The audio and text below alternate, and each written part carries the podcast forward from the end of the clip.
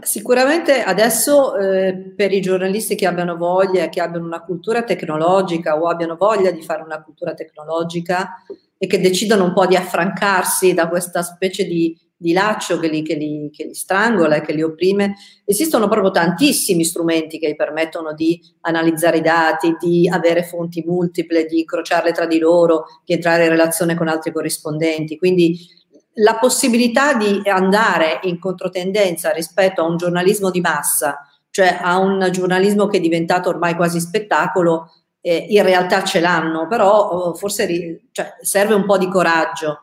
Mi, mi, viene in mente un'altra cosa che veramente mi ha colpito in questo periodo. Eh, si sente parlare di story, le storie che stanno su Instagram, le storie che stanno su Facebook, sì. le storie che adesso stanno anche su Google. E chi sta promuovendo le storie, dove queste storie per noi che non siamo dell'ultimissima generazione, in teoria corrisponderebbero alla narrazione di fatti ed eventi. In realtà a volte sono semplicemente un'immagine con delle didascalie, quindi sì. la storia, il concetto di storia sta cambiando molto con, uh, con i social media. Le storie non vengono descritte come qualcosa che debba essere visualizzato da chi sta creando lo strumento story, ma parlano di consumo. Dicono quanto tempo ci vuole per consumare una storia, quanto un utente medio impiega a consumare una storia, in quanto certo. tempo è disposto a... Io sono rimasta veramente scioccata perché eh, mi sembra che siamo entrati a pieno titolo in questa sorta di bulimia di massa, tale per cui notizie, eh, persone, cose vengono consumate, vengono cannibalizzate. Sì, il problema è sempre lo stesso, nel senso che gli utenti sono il prodotto. Nel sì. momento in cui eh, l'utente diventa il prodotto da vendere agli inserzionisti, tutte queste piattaforme diventano intermediarie, cioè in pratica sono quelle che mettono, che danno, che eh, organizzano il prodotto, che lo rendono più efficiente, lo rendono più malleabile, più utilizzabile e poi lo pacchettizzano e lo distribuiscono e lo danno in vendita, in pasto agli inserzionisti.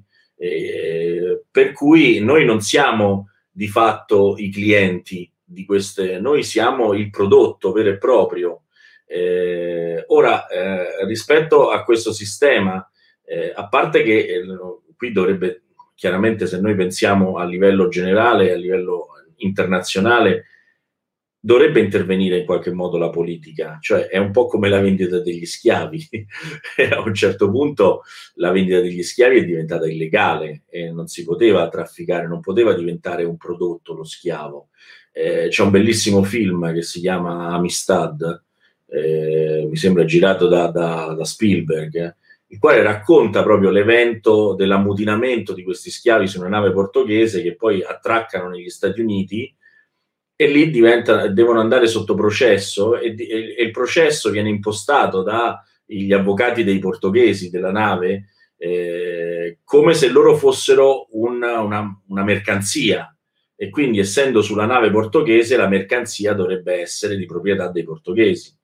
Chiaramente negli Stati Uniti, essendoci, eh, eh, ovviamente il film è impostato in maniera molto americana, però eh, essendoci la carta dei diritti, essendoci la, la, la, la, carta costituzionale, eccetera, stando anche nella fase della guerra di secessione, impostano il processo sull'umanizzazione di quel prodotto. Sono esseri umani, a prescindere, non sono un prodotto. Ecco, noi non siamo un prodotto, noi siamo esseri umani. Eh, e quindi se, se si facessero delle leggi che mettono nella condizione questi grandi sistemi eh, di gestione di noi come prodotto, nel, nel non poterlo fare, nel, nel, nell'essere in difficoltà a fare questo, comunque anche semplicemente a pagare delle tasse per questo motivo, chiaramente cambierebbe completamente l'impostazione. Pensiamo a, non so, alla possibilità che c'è di creare una legge per cui eh, sopra una certa quantità di dati, eh, per ogni bit di dati che Facebook raccoglie, deve pagare una certa percentuale di, di, di soldi. Immediatamente Facebook cambia core business, cioè nel senso che non uh, cambierebbe completamente la strutturazione di una cosa del genere. Ora, il problema è che l'informazione in qualche modo risponde, è, è specchio di questa situazione. Cioè, eh, questa situazione sta cambiando eh, il nostro mondo intorno a noi, ma questo non significa che, che internet sia sbagliato, voglio dire, non significa che ci siano tanti strumenti che invece sono estremamente utili. Internet ci ha permesso di fare tantissime cose che prima non erano assolutamente possibili. Eh, quindi bisogna conoscere lo strumento. Il punto è che secondo me dobbiamo diventare molto più responsabili nella conoscenza dello strumento. E l'essere umano ha le potenzialità per, per avere anche eh, non solo l'efficienza, ma anche il, il desiderio di approfondire, di conoscere maggiormente come funzionano gli strumenti. Cioè, se gli si danno gli strumenti, gli si spiegano come funzionano, poi li utilizzano. Non è detto che non è... Il problema è spiegarglielo come funziona, non è semplicemente metterlo a disposizione di un pubblico che non sa neanche che esista. Il problema è andare a raccontare come si utilizza un determinato strumento, a che cosa può servire. Pensiamo alla mappatura, ad esempio, delle città. La mappa non è semplicemente qualcosa di esterno, di, di, astratto, di qualcosa che sta esterno all'uomo, ma la mappa è qualcosa di individuale, di personale, nel senso che io posso avere una mappa, per me Roma può essere rappresentata dai luoghi storici eh, della, della Repubblica Romana, dell'Impero Romano, della storia di Roma, oppure può essere rappresentata dai grandi parchi, oppure può essere rappresentata dalla storia dell'urbanistica, oppure può essere rappresentata dai posti dove si mangia meglio, oppure, cioè, voglio dire, per me sono tutte mappe diverse, no? Allora, se noi diamo la possibilità come strumento e insegniamo alle persone che possono entrare in questa mappa e possono raccontarci la loro Roma, ad esempio, la loro mappa di Roma, il loro mondo, sicuramente esistono, esisteranno utenti, persone che ci rappresenteranno questo. E per noi sono dati, sono nuove conoscenze e nuova informazione di cui non sapremmo nulla se non ci fosse appunto quella persona che ha, ha prodotto quel, quell'informazione, quella conoscenza. Ora, impostare, avere il coraggio di impostare un'informazione attraverso l'uso di questi strumenti e, e quindi far, far, insegnare anche ai giornalisti come rendere più efficaci e, e, e, svolgere un lavoro più efficiente con l'utilizzo di strumenti del genere, e questa è la vera sfida, secondo me. Eh, ti faccio un, diciamo, un'ultima domanda, eh, proprio perché tu sei arrivato anche a dire proprio quello che hai detto negli ultimi due minuti. Quindi tu insegni visual storytelling all'Università del Cinema, quindi la, eh, questa materia non è rivolta solo ed esclusivamente ai giornalisti, ma anche a chi fa cinema, a chi fa spettacolo, a chi fa sceneggiatura.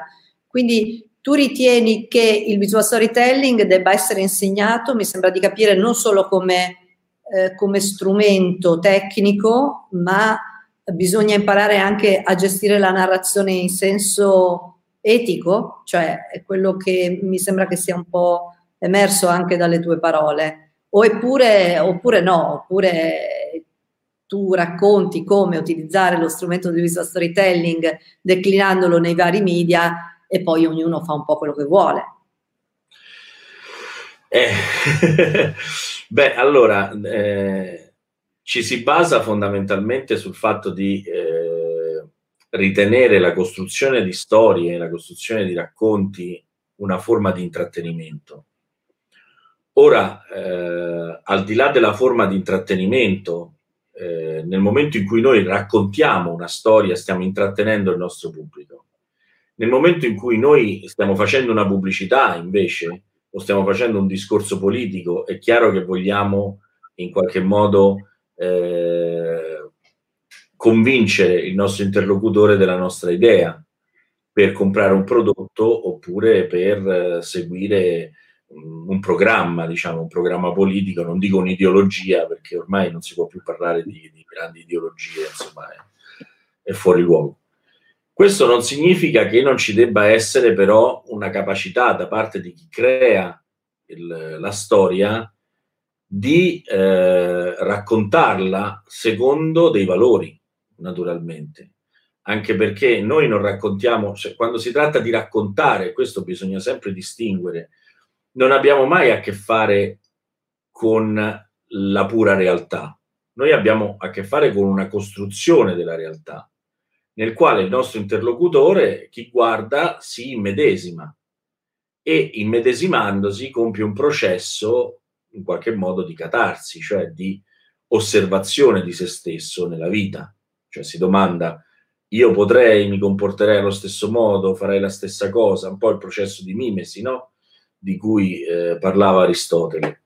E invece nel momento in cui si ha a che fare con l'informazione, è vero che esiste, dire, l'occhio del regista, l'occhio del fotografo, l'occhio del, eh, di chi sta costruendo, diciamo di chi sta strutturando quell'informazione, ma è anche vero che la scelta nella, nelle immagini e nella sequenza delle immagini, quindi nel loro montaggio, nella, nella loro narrazione, eh, deve essere una scelta il più aderente possibile con l'esperienza diretta che ha avuto lo stesso regista, lo stesso fotografo, colui che sta mostrando questa cosa al pubblico.